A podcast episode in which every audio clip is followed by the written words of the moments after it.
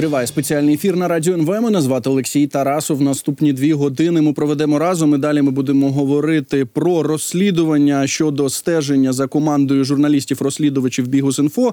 Дуже коротко нагадаю, що а, наприкінці грудня розслідувачі з «Bihus.Info» проводили корпоратив в одному з розважальних а, ну як це, готелів, можна комплексів. Так? І а, після нього в анонімних телеграм-помийках, які вважають наближеними до Офісу Президента, було опубліковане відео, яке нібито мало скомпрометувати команду «Bihus.Info». Самі бігуси, звичайно, почали своє власне розслідування, паралельно, до речі, з ес бе у, і це розслідування показало, що до операції за цим сте... за стеженням, з стеження за ними було використано більше тридцяти людей. Вони, серед іншого, називають імена, можна побачити їх на відео.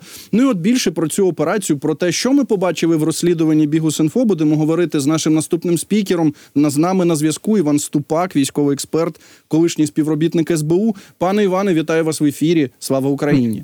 Вітаю, вітаю, студія. Дякую, що запросили. Героям слава. Звичайно, що буду говорити з вами все-таки як з колишнім співробітником ес бе у, тобто людиною, яка розуміється, як працює Служба безпеки України. Я впевнений в тому, що ви також дивилися це розслідування. Так. Що ви побачили на тому відео? Як ви оцінюєте рівень операції? Е, ну, давай так, те, що от одразу я підмітив, що ну, журналісти, журналісти Бігуса, вони ну, завдали удару відповідь. Це треба відмітити. Вони відпрацювали, окей, вони спочатку пропустили удар, а потім відпрацювали, і їм вдалося ідентифікувати всіх людей. Вони скористалися всіма можливими та неможливими відкритими даними, різноманітними примочками, і встановили людей, автівки, зв'язалися з людьми в вислідкували їх, намагалися з ним поспілкуватися. Це треба відмітити. Робота дійсно була проведена якісно. Ну, знімаю шляпу в найкоротші терміни, наскільки це було можливо. Ще раз, з використанням відкритих джерел. Тобто, як би не хотілося мені сказати, та ну ні, не вийшло. Ну, тр- треба визнати. Дійсно, журналісти тут відпрацювали на відмінно. Пане Іване, ну я все-таки більше про те, що проводили ваші колишні колеги. Я розумію, що ви можете бути більш обмежені в тому, щоб оцінювати цю роботу, але все-таки тридцять людей, так, ми бачимо, що вони приїздять а, за день до того, ми бачимо, як вони працюють під час того дня, так, коли там знаходяться журналісти, що там є навіть сім'я з дітьми, так, діти, мабуть, ну, якось також в це залучені, вони, наприклад, фотографують того самого Дениса Бігуса, ну, тобто головного редактора цього медіа. То от, якщо подивитися на те, як вони готують цю операцію, як потім, ну, намагаються все прибрати, от як ви оцінюєте це? Ну, працювали дійсно. Ну, давай так, ну багато чого можна відмітити. Людей дійсно було багато. Ну, скільки тридцять людей нарахували, безліч автівок було, е, операція масштабна. Що мене особисто ну, збентежило, це те, що е, нараду проводили ці співробітники, проводили, на жаль, під відкритим небом, під відеокамерами, і е, всі вони були засвідчені, як кажуть. От ви кажете, на жаль, я думаю, що журналісти все-таки радіють тому, ну, що ні, так не могли побачити. Так, ну я ж зараз військовий час. Дивіться, ну давай так. В мене зараз така ось роль. З однієї сторони є ес бе у, яке працює, от виявляє диверсантів, зрадників, Кримський міст, та та та. З іншої сторони, ось така не дуже приємна історія, і тут вона показує, ну з однієї сторони, я визнаю фах журналістів, вони змогли відпрацювали. З іншої сторони, неприємно, як нам для мене, як людина, яка була дотична, що от, от так от люди попалися, їх виявили прямо безпосередньо на місці, вони під камерами. Це треба теж важливо підкреслити. Залишили за собою сліди у вигляді цієї вішалки для одягу, коли там просверлили дірку, дірка в стіні була закамуфльована. Що можу відверто сказати одразу от по, по практиці, що це відбувалося, ну, на моє переконання і те, те, яке я бачив в минулому, за рішенням суду. Ну, без рішення суду я впевнений, що ніхто б не почав би проводити ці негласні слідчо-розшукові дії. От взагалі, від слова зовсім. В мене немає досвіду, навіть немає досвіду, так скажімо так, перемовин десь в курилці на, на поверсі, що хтось розказував, що десь знає людину, яка без дозволу суду проводила такі дії у минулому. Тобто тільки за наявності рішення суду. Слухайте, ну тут також цікавий момент. Скажімо, самі журналісти, так, які розслідували стеження за собою, вони, наприклад, не можуть собі уявити, щоб от, ну, таку операцію ініціювали в самому Департаменті захисту національної державності. Тут знову ж нашій аудиторії поясню, що от, ідентифікуючи людей, які брали участь в цій операції, журналісти Bihus.Info з'ясували, що все-таки це проводили силами Департаменту захисту національної державності. Більше того, там є такий департамент управління М, вибачте, управління по роботі з медіа, воно нібито займається інформаційною безпекою, і це все частина Служби безпеки України. Як ви гадаєте, чи можна собі уявити, що, ну, от, дійсно оцей ДЗНД, тобто Департамент захисту національної державності, сам вирішив, вирішив зайнятися таким медіа, як Bihus.Info? Ця ситуація дуже нагадує мені історію з Романом Червінським, коли його визначили єдиним винним у провалі операції. Ніхто більше не знав, він начебто сам працював, сам ініціював, сам, перепрошую, накосячив, і от вийшло те, що вийшло. Я особисто знаю цього керівника в минулому, в минулому ми раніше спілкувалися, і я за практикою знаю, що такі речі самостійно ніхто в будь-якій системі. ем ве ес, де бе ер, НАБУ ніхто не робить. Безліч погоджень, безліч узгоджень, регулярні звіти. Я думаю, що як мінімум, як мінімум, керуючий заступник голови був обізнаний про цю історію.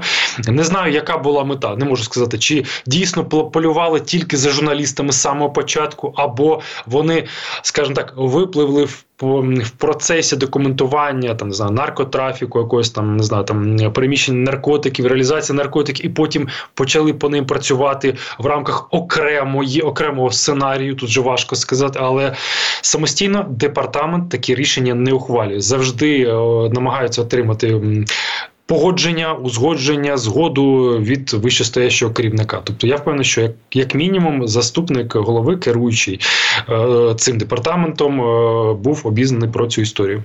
Ну от, знову ж, новина, яка з'явилася наприкінці минулого року, так, після того, як вже відбувся скандал з атаками на журналістів, тут ми говоримо і про Bihus.Info, і, скажімо, про нашого колегу з медіа «Наші гроші» Юрія Ніколова. Знаємо про те, що керівника Департаменту захисту національної державності, тобто цього де зе ен де Служби безпеки України, його звати Роман Семенченко, його було звільнено. Там не повідомляється, чому саме, є дуже формальне пояснення, але от з того, що ви говорите, так, ви певним чином дублюєте ту інформацію, яка, яку опублікувало ес бе у, так, от я процитую, за наявною в ес бе у оперативною інформацією серед клієнтів-дилерів, через яких наркотичні речовини постачалися іншим громадянам, виявилися також, на жаль, окремі співробітники Bihus.Info. Це офіційна, офіційна заява ес бе у. Ми звернулися, до речі, до речника Служби безпеки України. Нам відповіли, офіційну позицію ес бе у ми опублікували вчора, там скинув посилання, е, як, як у на окремих включок зараз не робимо. Ну, тобто, коментувати це ес бе у відмовляється. Тоді, а, як можна це пояснити? Що можна уявити, що, от, скажімо, саме цей департамент захисту національної державності чомусь займався наркотиками, чомусь е, з'ясував, що там хтось купує їх в Bihus.Info, цих людей вже звільнили, і вирішив, що треба з тридцятьма людьми слідкувати за такою редакцією. Чи вам це виглядає правдоподібною версією? Ну, відверто ні. Відверто ні. Давай так. Якщо б, давай так, уявимо собі, що дійсно відбувається документування злочину, пов'язаного з реалізацією наркотичних засобів, тра-та-та, зрозуміло. То такі дії завершуються чим? Документуються, отримуються докази, фіксуються зв'язки між людьми, гроші, наркотики, де вони зберігаються, хто отримує, хто... хто координує цей процес, весь ланцюжок до, наприклад, людини, яка є великим дилером, дилером, не знаю, регіональним, київським, або в якомусь районі Києва, або в всій Київській області, або в Україні. І потім одномоментно обшуки по всіх адресах документуються, відкривають, ну, відкрите кримінальне провадження, звітуються в зе ем і, що ми ось затримали безліч людей, в тому числі, наприклад, і журналісти Bihus.Info. Це, в принципі, зрозуміло. На жаль, ось така ситуація, ну, так вийшло. Ну, тут ми бачимо дійсно сегментарну, фрагментарну роботу по саме по по журналістах, і вона не реалізувалася в якусь правову форму, там затримали когось. Реалізація була у вигляді опублікованих е- відеоматеріалів, там скільки, я не пам'ятаю, двадцять хвилин, здається, чи трішки менше, не, не пам'ятаю. І все. Ну, тобто правової реалізації не було. Ну, тому, звісно, моє переконання, ну, журналісти, мабуть, це моє припущення, були все-таки ціллю цієї роботи. Добре, ну от ми ж розуміємо, що якщо це розслідування нічого не знайшло, то, звичайно, ну, мабуть, все-таки не було такого розрахунку, щоб вийти на самих себе, так, і оприлюднити імена своїх співробітників. Але ми звернули увагу, ну не ми звернули увагу, а звернули увагу, звичайно, наші колеги з Bihus.Info, що от навіть, ну, обстежуючи, так, територію цього готельного комплексу, обстежуючи ці будиночки, які займали співробітники Bihus.Info, самі співробітники СБУ не знайшли ніяких записуючих пристроїв, не знайшли нічого такого, щоб могло використовуватися. Так, але ж, ну, відео стає зрозуміло, що просто треба мати відкрутку, відкрутити оцю вішалку і побачити, що там є окремий отвір і в самій цій вішалці, і в стіні. А, а це як? От невже ті, хто проводили розслідування, не знали про те, що таким чином можна використовувати певні речі, які знаходяться в номерах? Ну, швидше за все знали. Дивіться, я можу припустити. Я ж не був на місці подій, я не був в цій команді, яка це досліджувала. Я просто знаю, як проводиться пошук таких ось приладів, там, спостереження, мікрофони, камери відеоспостереження. Тобто приїздять, приїздять група людей, там дві, може і більше людини. В них є декілька валіз з різноманітним обладнанням.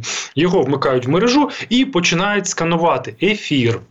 Шукають, де йде випромінення, спеціальними радарами обстежують кожен куток, спеціальними пристроями шукають лінзи, оптику, яка може бути вмонтована в приміщення. Якщо обладнання показує все по нулях, нічого немає, то, в принципі, він каже, ну, слухайте, ми подивилися, нічого немає. Ми не повинні тут щось розкручувати. Ми розкручуємо тільки тоді, коли є, наприклад, певна підозра. В цьому, наприклад, куті є там сильний сигнал, тоді ми викручуємо і дивимося. Тут ми подивилися, нічого немає. Це одна сторона. З іншої сторони, ну, приміщення маленьке. Ну, зрозуміло, що можна за відео, ти одномоментно в телефоні дивишся, з якого ракурсу була зйомка, накладаєш на це приміщення, і ти буквально за п'ять секунд розумієш, от, а, ну, ось цей кут, от, тут точно знімалося, і тут треба більш ретельно продивитися. Можливо, не було команди дивитися, можливо, порекомендували, ну, слухайте, ви ж нічого не виявили, на що ви туди лізете, ну, забирайтеся звідси. Все могло бути. Тут, ще раз, хочеться від самої спецслужби офіційний коментар саме на цю тему. Ми з вами тільки більше припускаємо. Так, ми з вами припускаємо. Знову нагадаю, що от ми звернулися до СБУ, отримали от таку відповідь, що зараз нічого не коментують. Ви знаєте, в мене ще особисто запитання викликало, звичайно, ну, ті методи, які використовують СБУ. І тут ми можемо поговорити, ну, як це сказати, більш теоретично. Ми побачили, що от, ну, і це є на відео Bihus.Info, можна подивитися на їхньому каналі, що от в той день, коли журналісти приїжджають на свій корпоратив, що серед тих, хто, здається, залучений, так, до цього стеження, є родина. Ну, прям там ми бачимо, є чоловік, є жінка, є двоє дітей. Е, наскільки часто практикується от, е, таке, щоб використовувати, в тому числі дітей, коли йдеться про операції СБУ? Чи можете про це розповісти? А...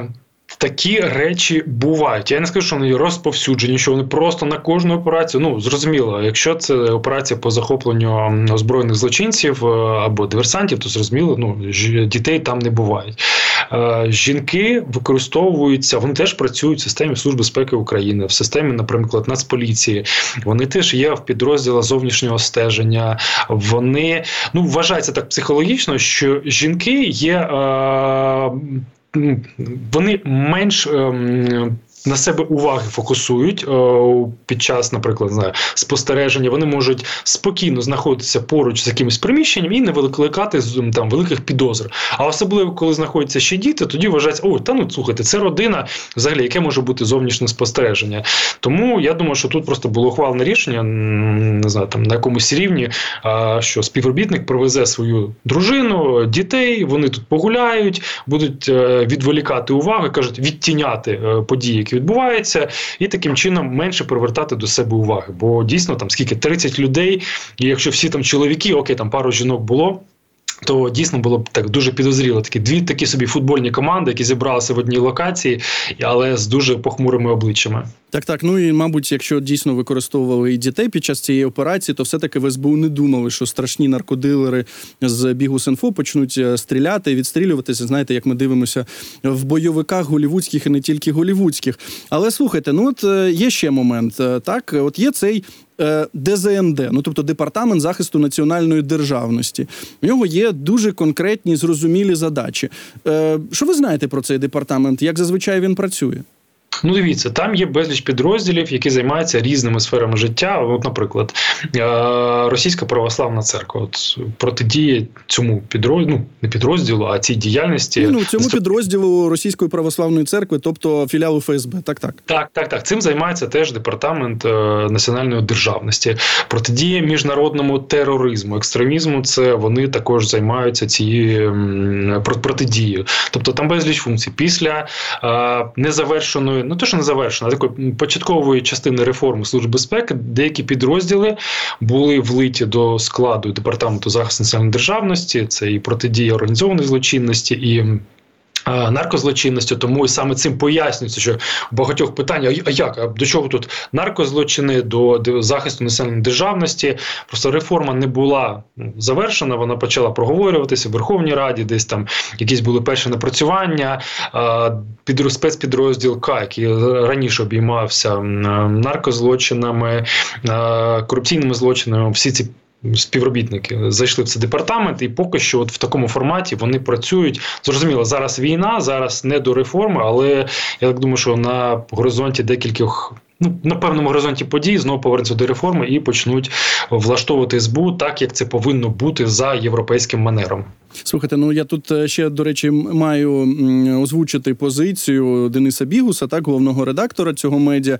Він каже про те, що треба відокремлювати ес бе у. Просто є ес бе у, яке проводить дійсно дуже важливі операції по ліквідації, знищенню нашого ворога, так, чи операції, які е, гарантують е, національну безпеку України, так, а от є і такі підрозділи, які ми можемо побачити на цьому відео. Слухайте, там ви на самому початку сказали, так, що в принципі журналісти нанесли удар у відповідь, так, опублікувавши це м- розслідування. І там ми можемо побачити, ну, людей з іменами. От е, Ігор на шкоді, є такий там герой, це такий Кравченко Ігор Борисович. Працює він в цьому ДЗНД, е, в управлінні М. Чи там такий Євгеній Коноваленко, ну також ім, ім'я називається. Більше того, журналісти намагалися поговорити з цими людьми, поставити запитання.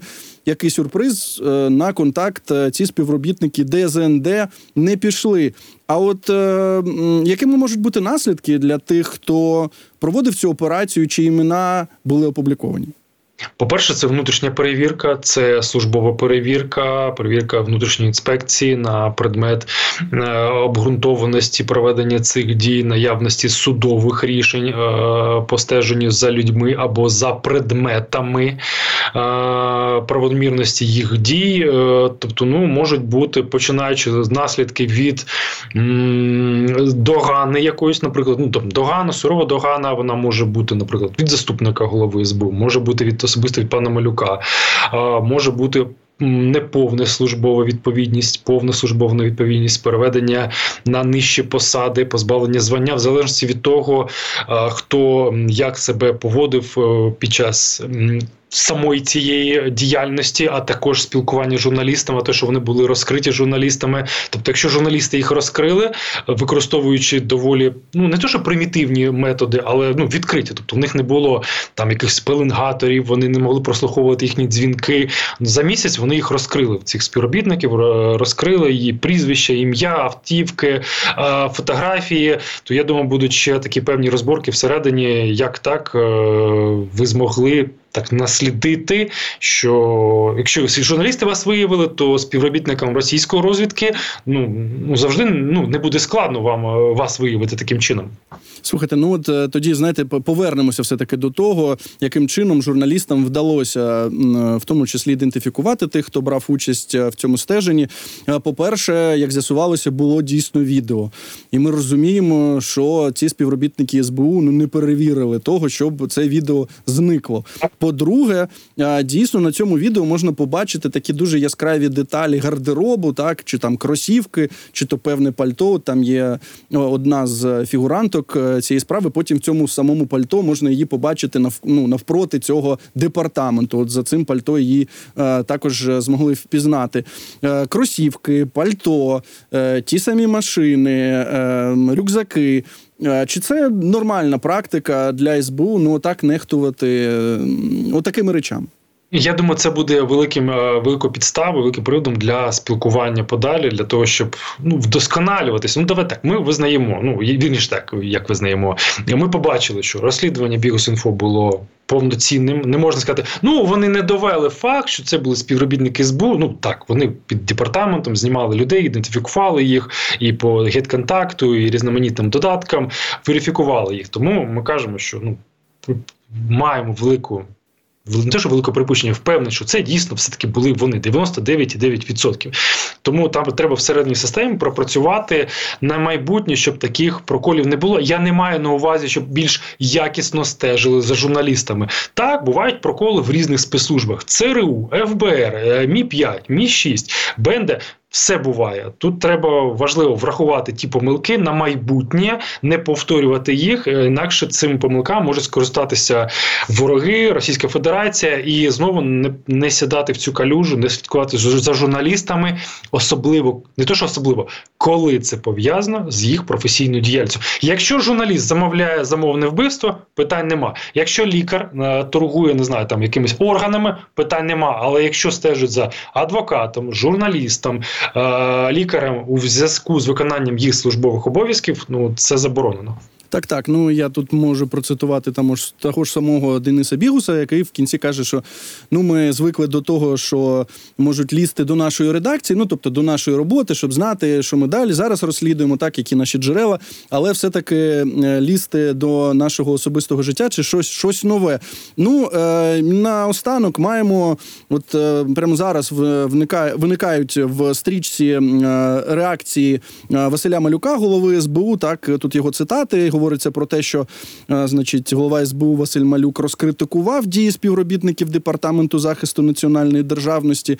Моя позиція однозначна, не можуть вчинки окремих співробітників перекреслювати всі ті позитивні результати, які має СБУ під час війни, і кидати тінь на кожного представника служби. Чи міг Василь Малюк не знати про проведення такої великої операції? Ох, складне питання. Давай так, е, як мінімум заступник голови, як я казав, який обіймається діяльністю цього підрозділу і якому звітував е, пан Семенченко, колишній начальник цього департаменту, він б, повинен був знати. Чи далі він передавав цю інформацію, чи передавав, наприклад, в Офіс Президента, чи звітували, чи отримав звіти вказівку. У мене, на жаль, таких даних немає, але ще раз кажу, як мінімум заступник голови повинен це був знати. Начальник департаменту, будь-якого департаменту, ніколи не візьме на себе тягар такої відповідальності. Вони всі чудово розуміють, що за цим буде слідувати. Тому всі працюють в системі, доповідають нагору і потім отримують згори вказівку. Пане Іване, дуже дякую вам за цю розмову. Дякую. Іван Ступак, колишній співробітник СБУ, військовий експерт, був з нами на зв'язку. Ми, звичайно, обговорювали те розслідування, яке опублікували наші колеги з Bihus.Info. Вони розслідували стеження за собою. Нагадаю, що вони проводили корпоративний захід. Це відбувалося в кінці грудня в одному з готельних комплексів. Звідти там, як з'ясувалося, за ними слідкували співробітники СБУ. Більше того, це був дуже конкретний департамент, департамент захисту національної державності. Чомусь він слідкував саме за журналістами-розслідувачами. Ну і ми, звичайно, чекаємо на те, якою буде реакція СБУ і а, яким чином зможуть пояснити от такі дії представники Служби безпеки України.